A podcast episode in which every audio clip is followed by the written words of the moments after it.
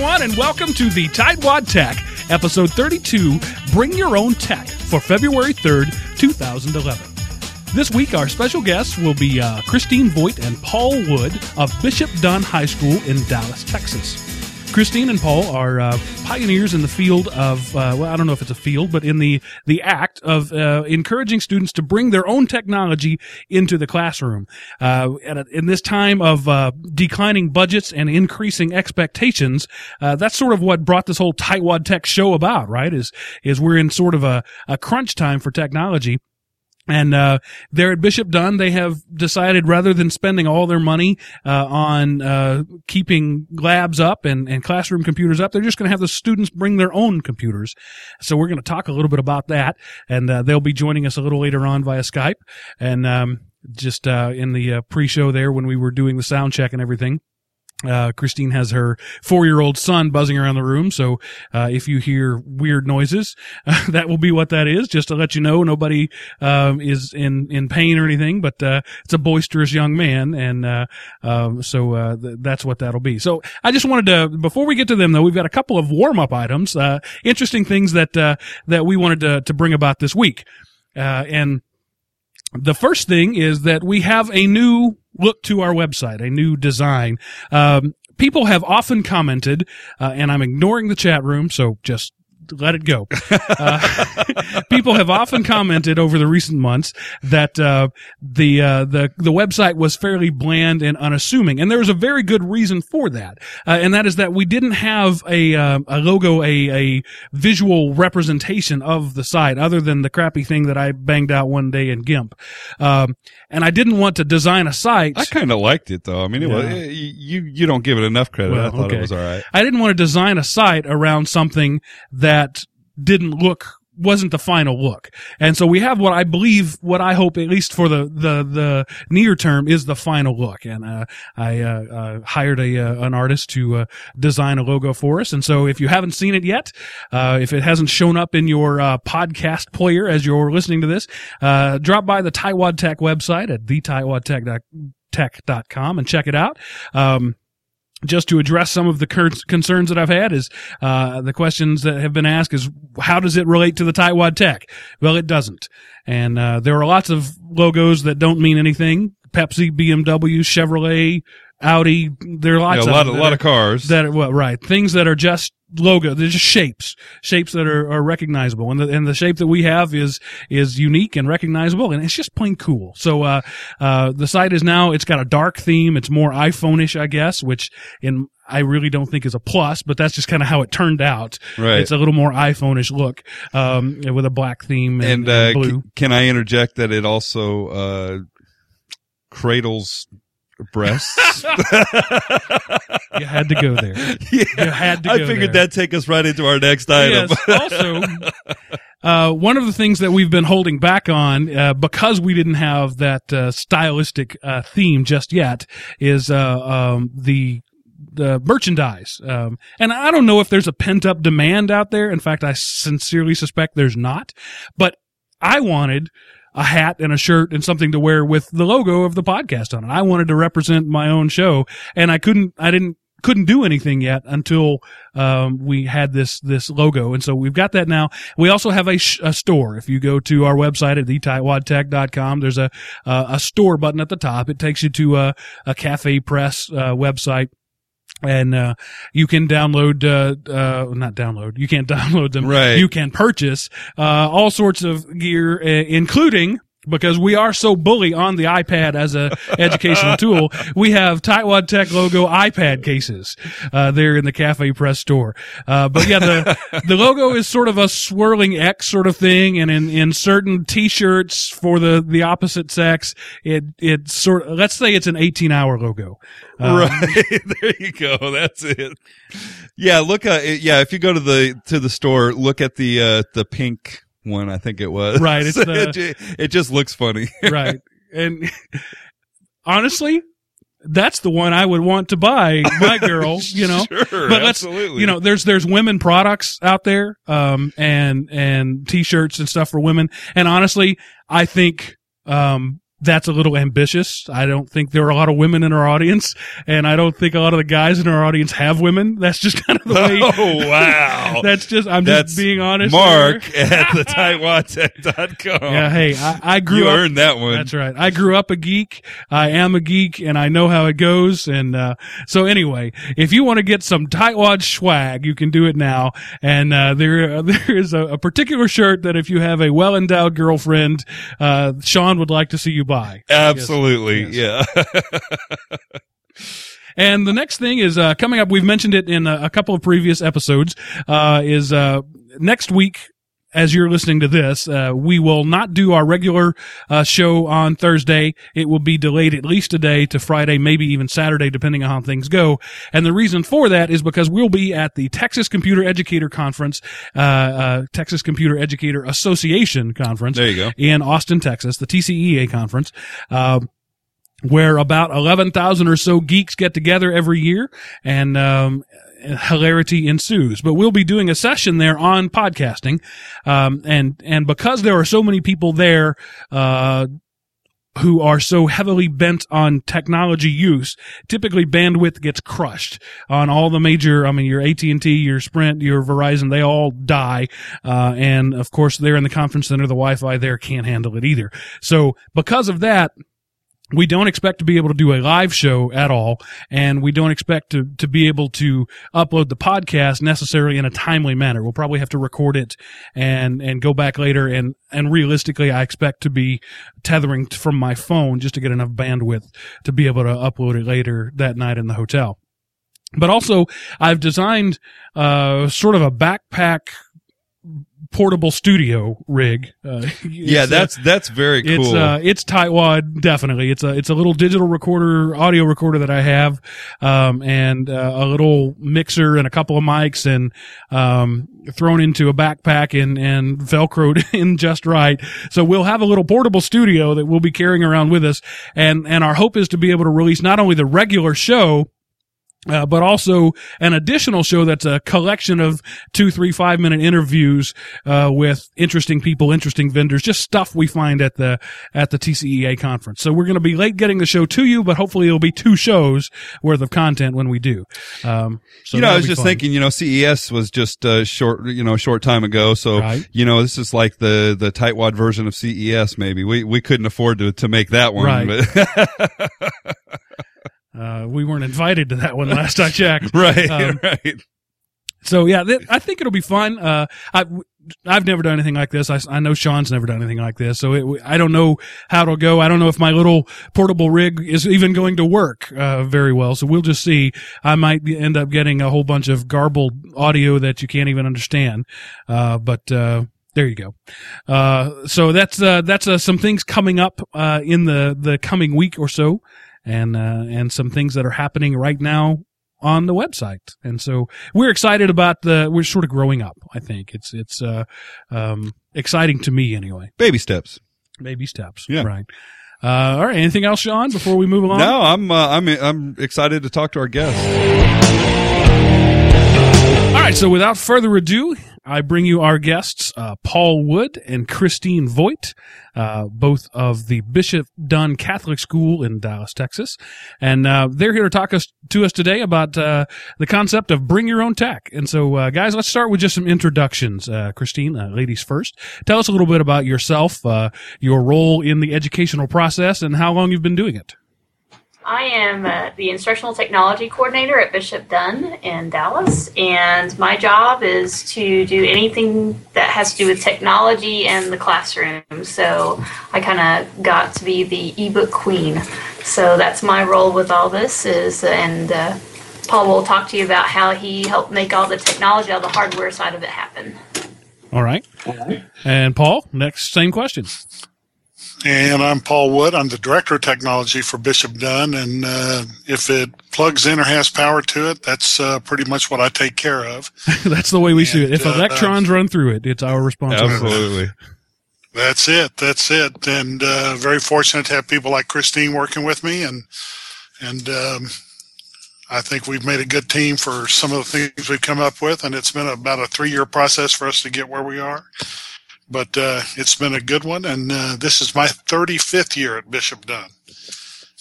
Wow. And and that's uh, working there, or is that counting your time as a student? That's working there as, um, and then if you count the additional, I was there from seventh through 12th grade as a student, so otherwise it'd be 41 years. Wow. So you uh, you attended there as a student, uh, then went away to college, and then went back to work at your high school, right? Correct. Awesome. Uh, I know a few people who've done that. Yeah. And how long have you two worked together? Hmm.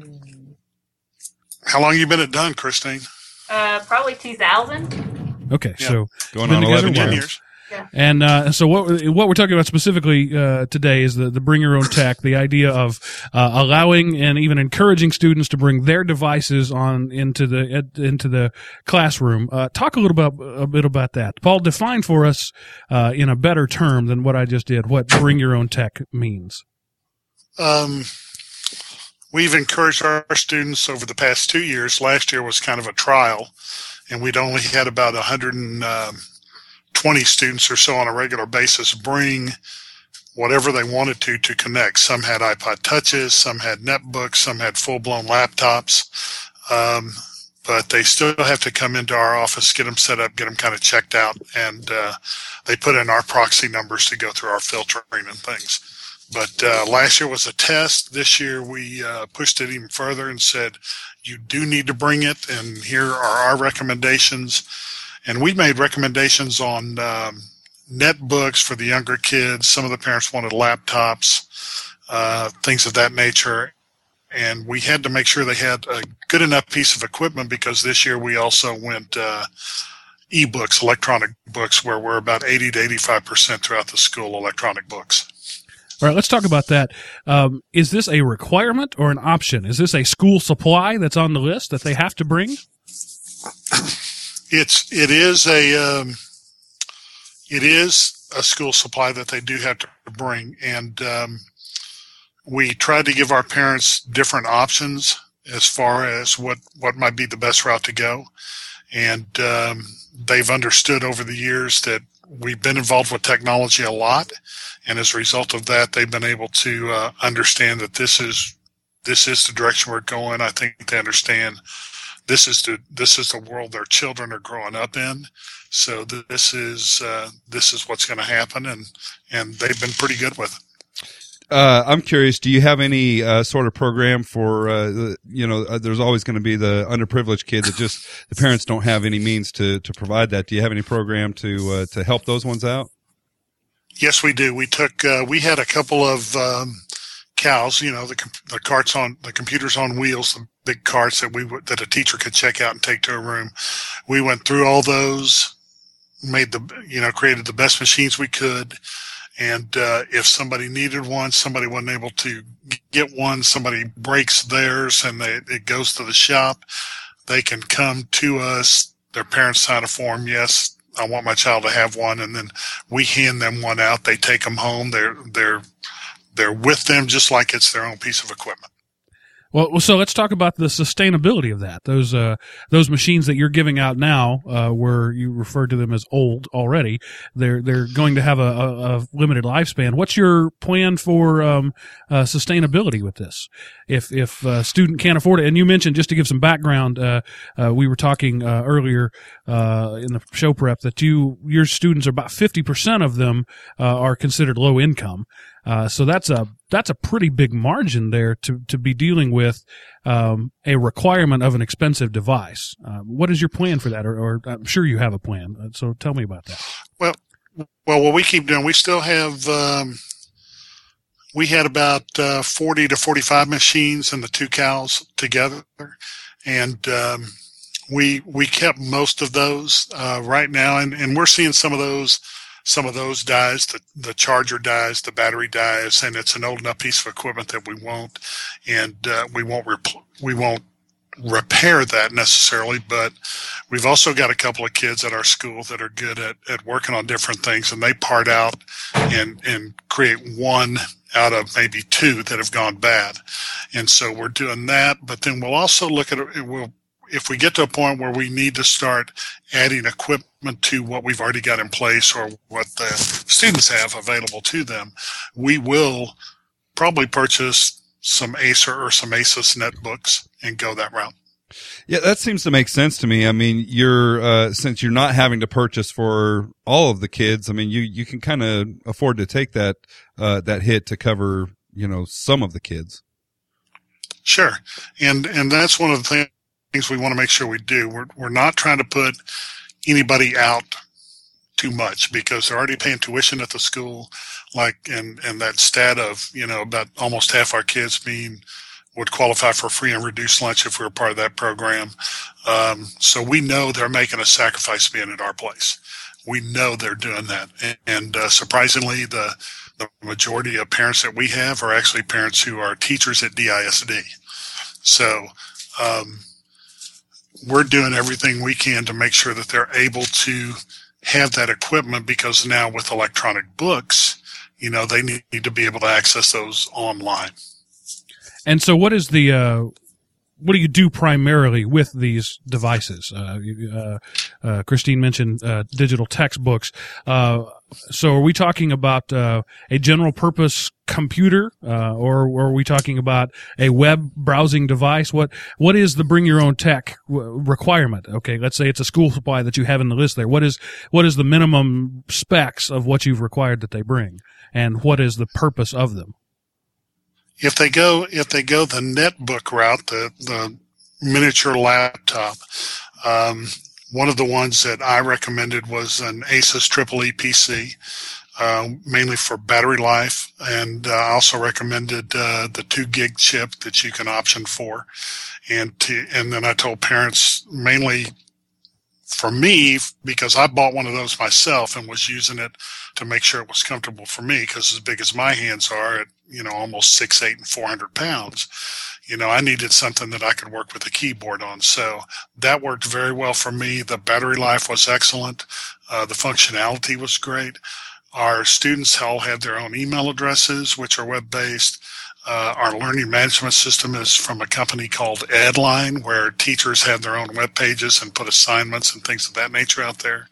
And um, so the and the students have locker storage available to them there as well, so they can create documents, save them there, those types of things. And then uh, if they come in and log onto our network, we still have a lot of hardwired machines in the school. And if the students come on and log in there, then they can pull those down if they've got a either print them out for teachers for research papers, things of that nature. And then Christine can talk more about what they're using them for as far as um, the textbooks because those are the classroom books now that our students and teachers are using. They're they're online through different sources. Uh, I, Paul, it's it's interesting. You mentioned uh, netbooks, and uh, Mark and I both have kind of contended that right now that's kind of the the the real device to go with in education if you were talking about mobile. Uh, the, the price, the power's there to do, uh, most of what you might need to do. Uh, so I'm kind of curious. Uh, I imagine you've got quite a few netbooks roaming around your halls now. Uh, wh- what have the results been? How's, how have they been performing? Uh, I think the netbooks have been performing very well. I see very few, like at lunchtime, a lot of kids will find an outlet and plug in for charging, and rarely do you see the netbooks the kids with netbooks doing that.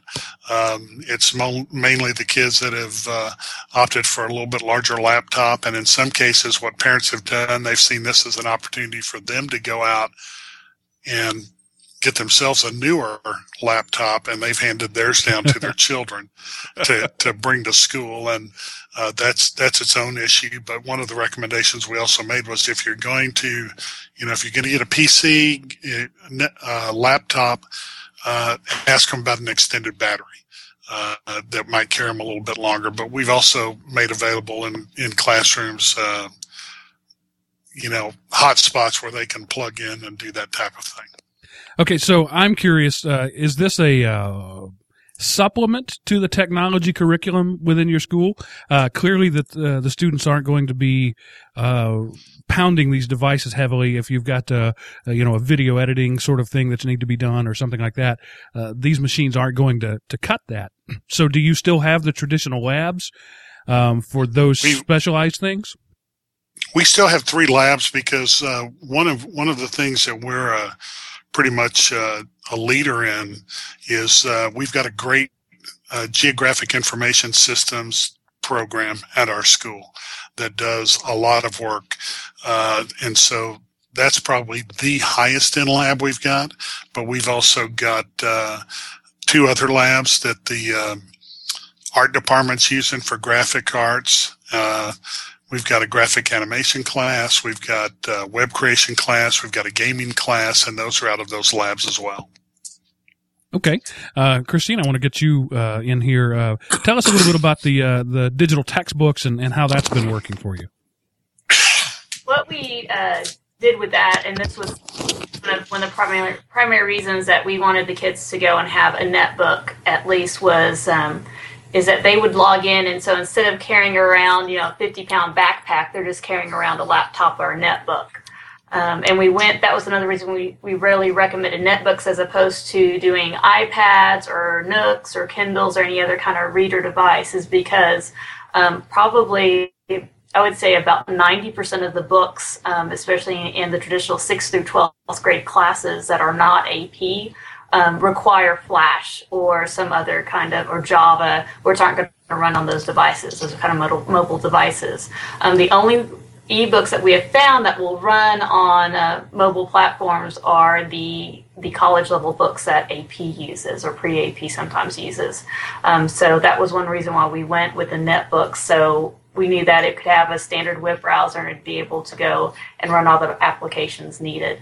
Um, the nice thing with ebooks, it's not just a PDF. A lot of people think it's oh, it's just going to be like what you would download on a Kindle or a Nook or anything like that, but it is truly an interactive text. Um, so if you're going through and you're reading um, along um, and there's a new kind of terminology that you're not quite sure about, you can click on the word. It pops up the definition. It will read it to you. If uh, you're you're a native uh, Spanish speaker, there uh, there's also Spanish translation, so you can hear the word both in your native language as well as in uh, English. Um, so that was a nice feature. A lot of the videos, you know, how you'd get um, your teacher bundle of stuff where you'd get your set of CDs and, and DVDs or way back, you know, laser discs, that kind of thing, uh, to enhance the curriculum. What this does is it actually embeds all that video within the text. So the kids could be reading and then boom, here's the video that goes along with that to help illustrate the idea. And so they have that anytime 24 7 as opposed to, okay, we're going to take a, you know, this chunk of class time. We got to wheel in the TV cart and everybody's going to sit and watch this together. This way the kids always have access to that and they can help use those kind of things for review. So it's more than just a standard, you know, reading your textbook. It really brings it to life and addresses all the different kinds the modalities of learning. So what about uh, when they go home? All right. So if you're if you're take you can take a textbook home. Clearly, if we we're taking these machines home, uh, there there must be an assumption of internet access. Uh, at home. Has that been an issue? Uh, again, we're dealing with a, an inner city school here. Uh, is is internet access a problem for you, or, or do you pretty much everybody have it? Or again, is that uh, considered one of the school supplies that you need to have? Well, what we we actually just surveyed to kind of find out how many kids would or would not, um, and it was mixed. And some of the ones that did have it had very slow connections, and so that was something we had to consider as well. So um, we do have um, our entire campus is Wi-Fi. I mean, the buses are a Wi-Fi, the football field, everything. And Paul can probably address a little bit more about how we set that up. Um, but we wanted to make sure that they had access as much as they could at school. So a lot of the kids um, will stay after school. So either because their parents are going to be working anyway, and so they, they we have a an after school program for them so they can stay and they can get their work done. Um, for those kids that you know if they, they need the high end labs, they can go and they have time where they can get into there as well um, because they won't have access to that at home. So there's many different options for them, um, and also you know you, there's you know different places like you know where they can get Wi-Fi off campus. Um, at the public library or Starbucks or what have you. So the nice thing also with the ebook, they're not downloaded to the computer. So if the computer crashes or whatever, um, they can go and they can get access to it anywhere. So they can go into the public library and just log into the, the system from there. They can go into, you know, a computer lab um, in our library or in one of the regular computer labs and uh, get access to it if something happens to their computer. It saves all their notes. It saves their bookmarks, everything um, is tied to their student account when they log in online.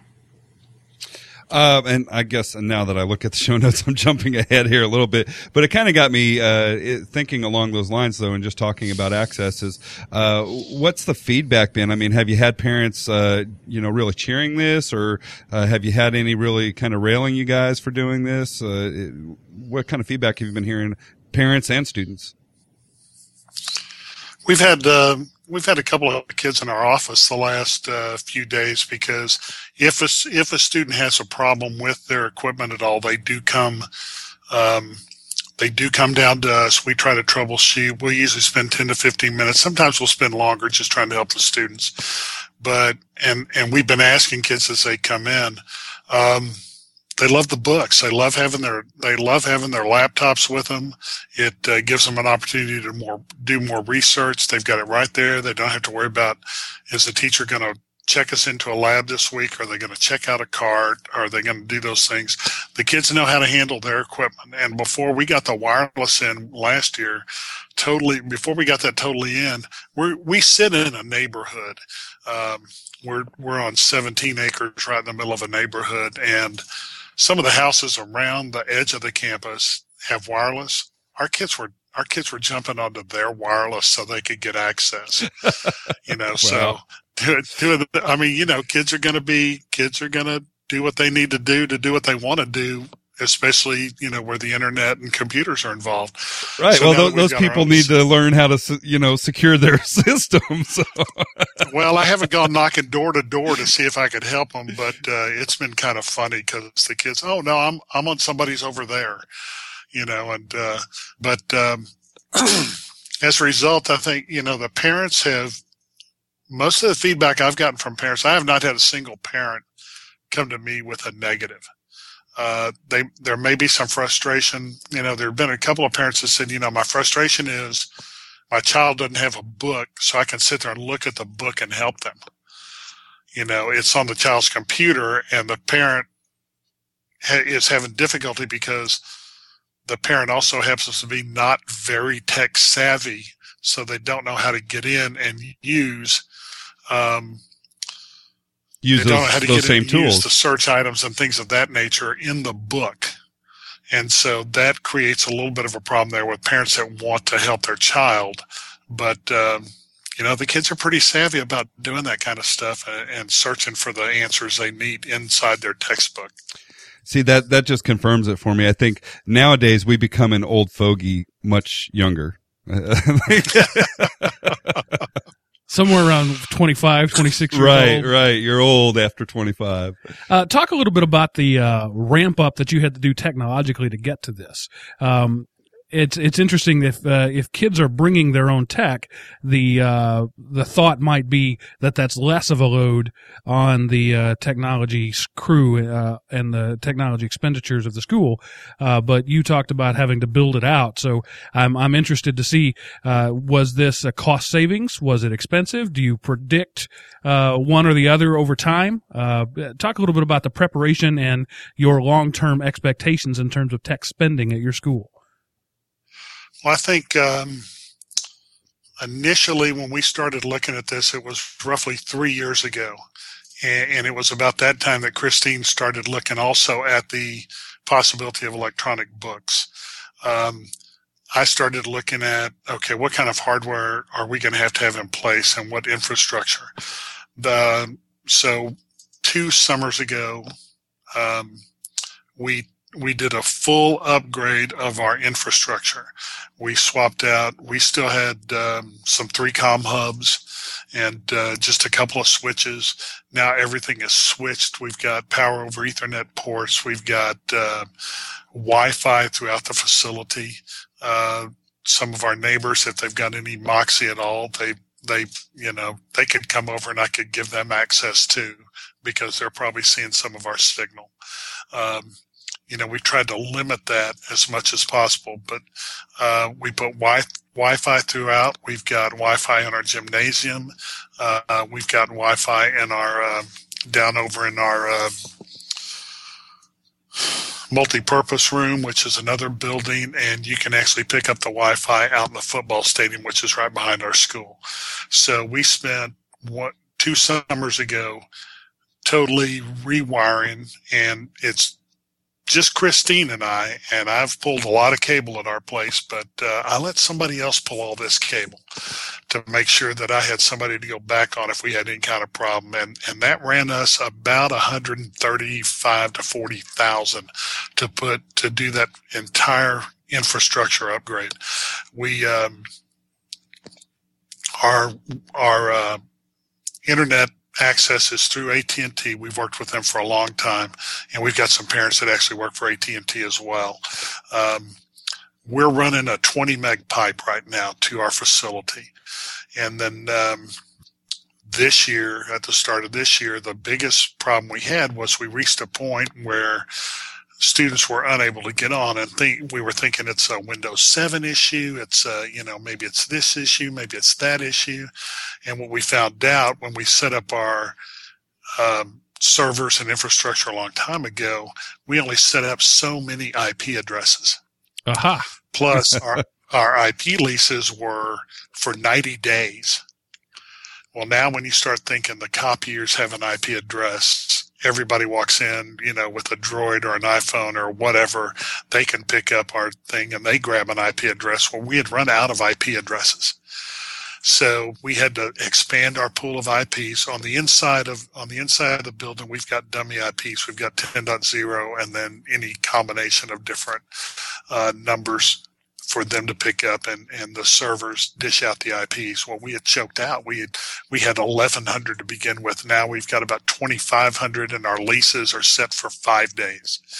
Um, just so that some of our uh, teachers wouldn't have problems coming back in because we can, we're, we're kind of loose in what we allow to be open, but we're CIPA compliant and uh, so YouTube's available, uh, Twitter's available, blogs, wikis, those kinds of things are available as well, because we want our students doing as much of these things as possible to get that collaboration going, because that's what they're going to have to do once they leave.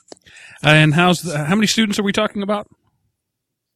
Uh, 590. 500 at, at this single campus. Um, and how's, yeah. how's that, uh, 20 megs holding up? 20 um, we can actually uh, we've got a great reporting tool that uh, the company we work with a third party company out of wichita kansas called two trees technologies and they do uh, at one point in time they they did our they hosted our website. They did they do our filtration. They do uh, all our emails those types of things. And uh, the reporting tool they gave us there are some days when we're when we're knocking on the ceiling of that 20 megs.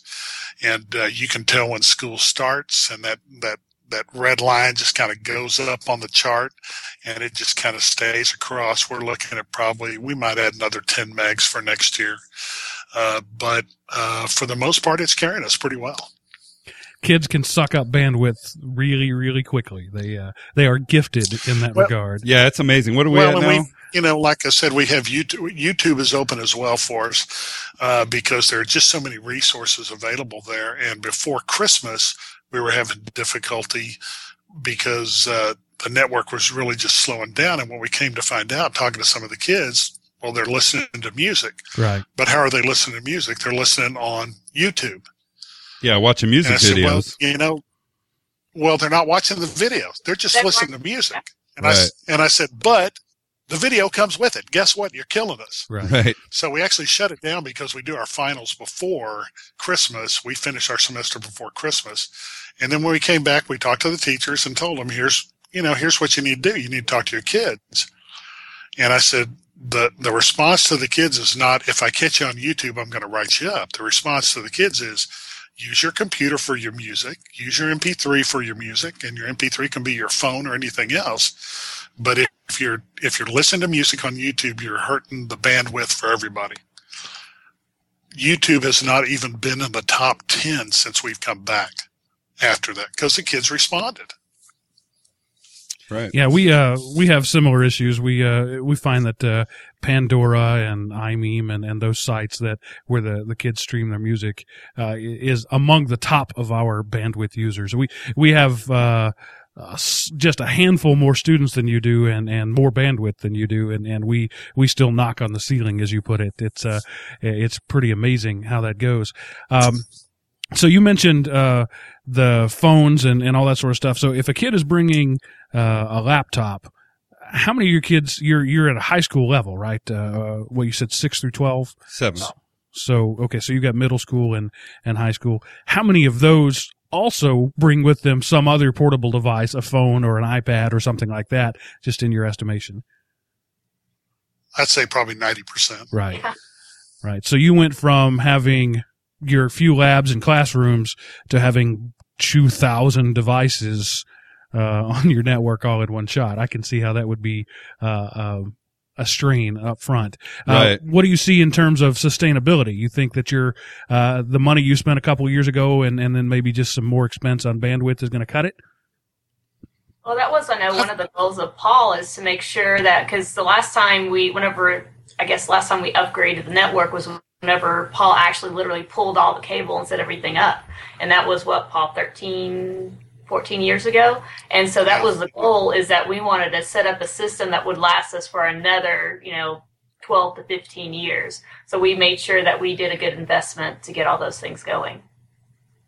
Good. And, and in that investment, part of what we did was uh, we also made sure that we had expandability for additional ports. Uh, so uh, most of the stuff out of the server room where Christine and I office, we've we've got those all those things humming right next to us. Um, one of the things we did, we made sure we that most of those are uh, power over Ethernet ports on all those switches, and uh, they'll handle gigabit if we need that. And uh, the the other closets that are out in the different areas of the building to serve the needs in the different hallways, those are expandable as well. We could actually walk in and put in uh, phones for voice over IP in every classroom uh, with the expandability and still have space left over in our switches uh, that we have now. So we've got we've already got the expansion there, and bandwidth would be a benefit, obviously, and then uh, just looking to add you know different things that way. All right. Uh, I've got a question for Christine. I think uh, will probably be uh, the best one to answer this one. I'm kind of curious what the teacher response was, uh, both uh, before you really made this big move and and after, because I imagine it probably changed over time. Yeah, well, the goal was um, is that I wanted to start with what people already liked. Um, so whenever we're looking at ebooks or any technology that goes into the classroom, is I ask the teachers by each department, it's like, okay, what is it that you really like? What kind of what is out there curriculum wise that you think is the best of the best? So, you know, regardless, regardless if it's ebook or whatever, um, or if it's a software package or it's access to some kind of resource on the web, what is the curriculum that you need? And what have you seen out there from your other colleagues um, out in the field that you think is best? And so then um, I started with that and then what things that they liked. And uh, then I found out is there a digital resource available for it? And for quite a few of it, a few of the, the titles that we were already using that they already knew and loved, there was an ebook um, equivalent for that available. So then what I did is after that um, is I asked for some trial copies and ideally I got a teacher version as well as some student um, versions as well. So teachers could go and try it themselves and then test it out with some students, um, perhaps with a little sample class to see is it exactly what you know is it does it meet their needs or do we need to go with something else and so that was part of this whole three year process is, is going through evaluating our curriculum and letting that drive what were the ebooks that would be able to fit those needs in the curriculum. And and so the teachers were really happy because they were a part of that process. It wasn't like okay congratulations here you go you now have to use this they were involved every step of the way to make sure it was what they wanted Um, I, I'm kind of curious. Uh, you, you touched a little bit on uh, software uh, packages and things like that, but uh, you know, obviously, things are more and more moving towards the cloud, which obviously in this scenario makes a whole lot of sense. But uh, I know that teachers are also very fond of certain softwares, and they all seem to have their their favorites. Uh, how how do you handle that? Is is that just up to the teacher to take care of making sure that the students get these things installed on their computers? Do they help them walk them through that, or, uh, or do you try to lean away from that? How, how do you uh, how do how do you handle those uh, softwares? Well, fortunately, most of the things that we they use are all either Web 2.0 based or it's some kind of online subscription. So there's I really can't think of anything that is a software except for something that's the high end stuff. So the things like you know like Adobe Creative Suite and you know our geographic information system software um, we use arcgis those are things that we have to provide in the classroom and we've actually been able to work with companies like esri we're, we're in partnership with them so that if students do have computers that are capable they can install um, ArcGIS onto their machines. So for the kids that are in the higher end classes that really plan on going into um, those kinds of fields, then they, they have access to that and can work on additional projects. So it's kind of you but as far as like the you know most classrooms, it's the tools are all um, out out in the cloud already. So we've been pretty fortunate with that.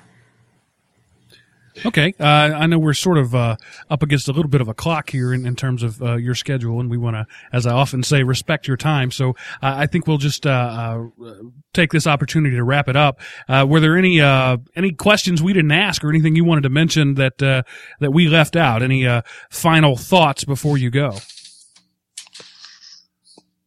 Well, I think one of the things that's been beneficial for us is the amount of knowledge that Christine has gained, and I think uh, even a lot of the publishers have gained knowledge from us by what we've been asking for. Well, they've done this for a lot of colleges, and uh, they're ready there. They just don't know how to handle it yet on a high school level or even a middle school level. I can't tell you the number of people we've talked to that have called us once they found out about what we're doing at Dunne and want to know how we've done ebooks. And uh, Christine's been great at uh, being the one and, and weaving her way through that minefield because it's definitely been a minefield and uh, probably one of the best things that has happened with a couple of the vendors that we get our electronic books from is they finally they they saw how serious we were about it and what we were doing and they actually assigned a person to Christine so that if Christine called and had a question she got somebody right away and they made it happen. And uh, you know, the publishers are still the ones that are playing catch up. And uh, I'm just glad that we can be the ones that kind of keep pushing them for everybody else. And we appreciate that. Yeah, as as more and more schools look to go this way, it's it's nice to know that there are pioneers out there. Um, I have been the pioneer many times, and I'm tired of getting arrows in my back. So uh, I'm glad to see somebody else be a pioneer. Um, so, uh, Christina Paul, we uh, thank you for joining us, and uh, I guess if there's nothing further, we'll we'll just thank you for your uh, participation and say goodbye. And well, we'll look forward to seeing you in just having us on. We right. look forward to seeing you in just a few weeks. Is that right? Are you? Will you be at TCEA? We'll both be there. All right. Great. So we can meet face to face. I've met so many people as a result of this podcast via Skype that I've never met face to face. And, uh, it's, it's always nice to, uh, to actually, you know, shake hands and, and, and meet somebody in person. And you'll get a chance to meet somebody that you actually have to look up to. Right. There aren't, many, uh, there aren't many people in this world that I look up to. Paul is one of them in more than one way. And, uh, Christine, it'll be nice to see what you look like when you're not two inches tall. Uh, all right. Yeah, so I'm the, not going to pay a thing to that one, Christine.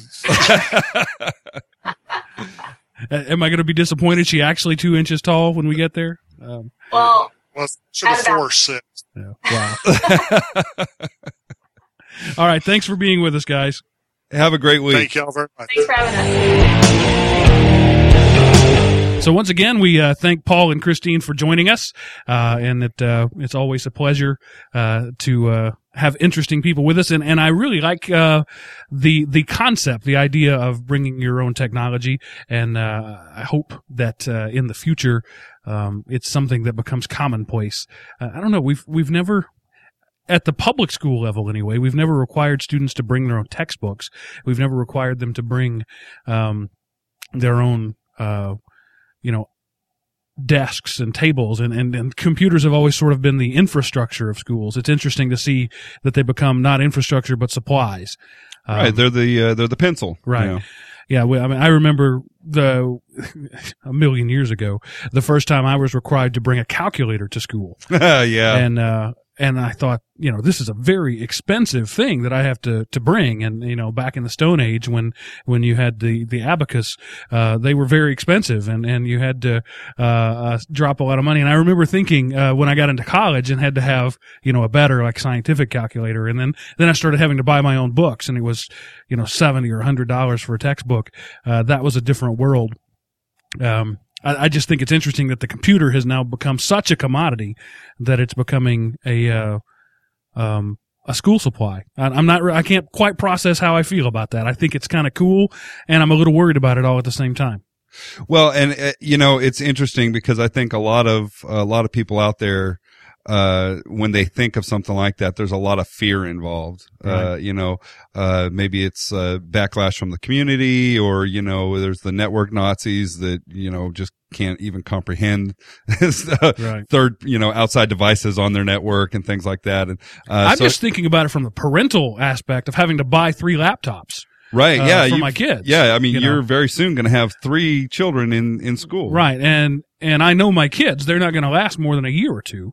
And so, uh, this recurring thing now, you know, not only the shoes for soccer practice and the, you know, whatever for, for cheerleading and, you know, all these other things. Now I've got to throw a laptop in the mix there. And I don't know, may, being the geek I am, I probably would buy them all one anyway, but, um, I find that my, I know you. yeah, you'd rotate them one every year and it'd be daddy's hand me down. So daddy would get, get a new right. laptop every year. Daddy gets the new laptop. That's right. Um, I just think it's int- I'm I'm I'm having a hard time processing processing it, and, and if I'm stammering, that's why. I'm just thinking about it. Um, it's cool from my you know technology coordinator idea. I like the idea of kids bringing.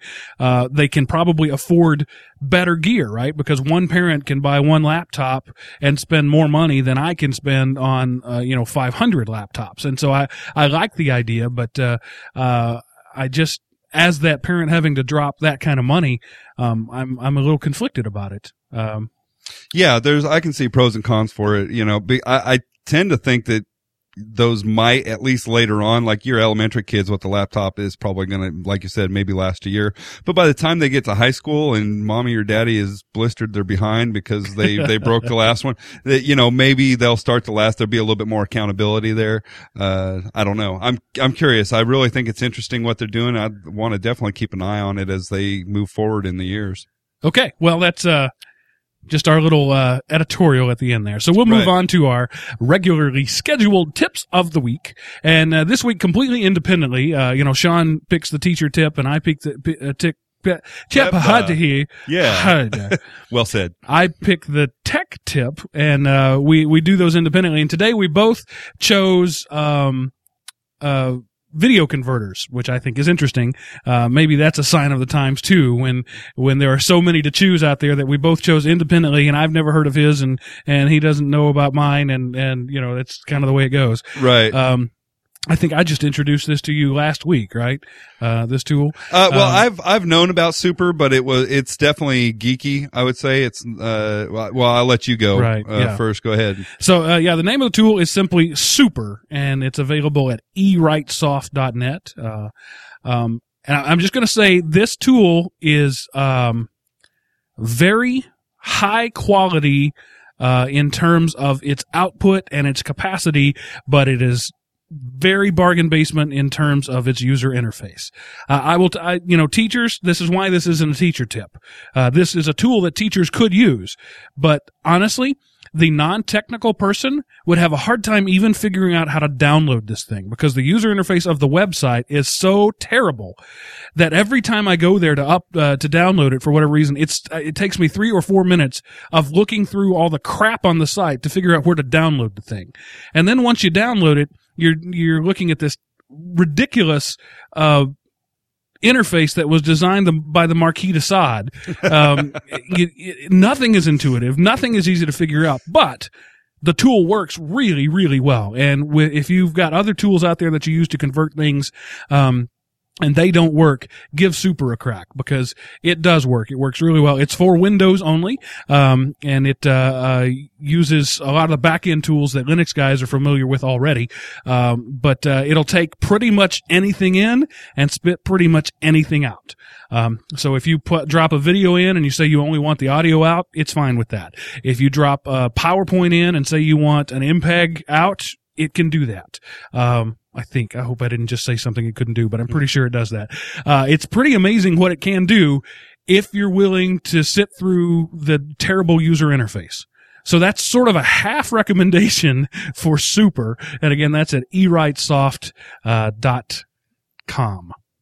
and that's where I'll jump in and say I did see uh, I stumbled across Super probably four or five years ago, and that's exactly what happened. I mean, I ma- I did manage to download and install it, but I started to use it, and it it was I was fumbling with it so much, and just finally found something that did what I was looking to do uh, more intuitively. So, uh, yeah, definitely a, a geek tool, but uh, like you said, I mean, if you take the time to really learn it, it's awesome. So. Right. My my go to conversion tool is always going to be Handbrake.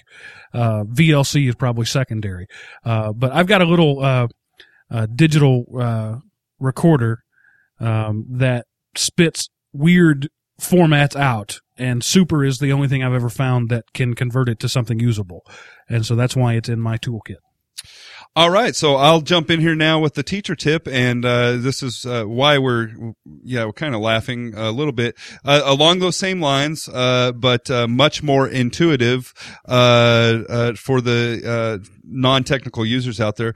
Uh, online converter, and it's uh, www.online-convert dot com and uh this site also has uh it's got converters for just about everything so you can do work with audio video images uh documents ebook converters um and it even has a hash generator uh that has 21 formats for uh creating your own hashes blowfish md5 ht password apache snefru and so on and so forth so Bless uh, you.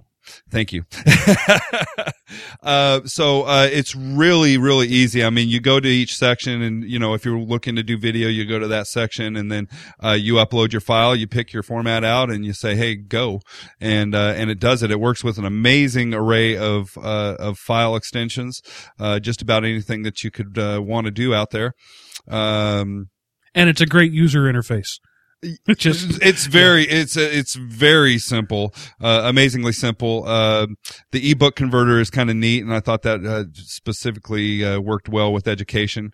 Uh, so if you're looking to uh, if you have some sort of ebook format that you're wanting to convert to so very awesome. The only thing i'll say the thing i didn't really like about it is it pretty much has an ad on every page for avs software converter software avs uh, which is, I mean, I like the Av software quite honestly, but it kind of dupes you into maybe clicking like, oh yeah, I want to convert and clicking on that ad. It's, it's a little bit misleading. So, uh, that would be my only thing to tell you to watch out for is don't click on those ads that are right there prominently at the top center.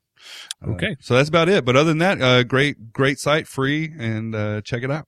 All right, and this is the time of the show where I tell you all about where you can contact us, and uh, you can go to our brand new uh, Tightwad Tech website, uh, same a diff- new website, actually same website, just new look, uh, and uh, same address, thetightwadtech.com, or if you're a Twitter type folk, twitter.com slash thetightwadtech, or for Facebook users, facebook.com slash thetightwadtech, and of course, yeah, as we've ha- touted in recent shows, um, is our our Google Voice. Uh, leave us a voicemail number that nobody has used.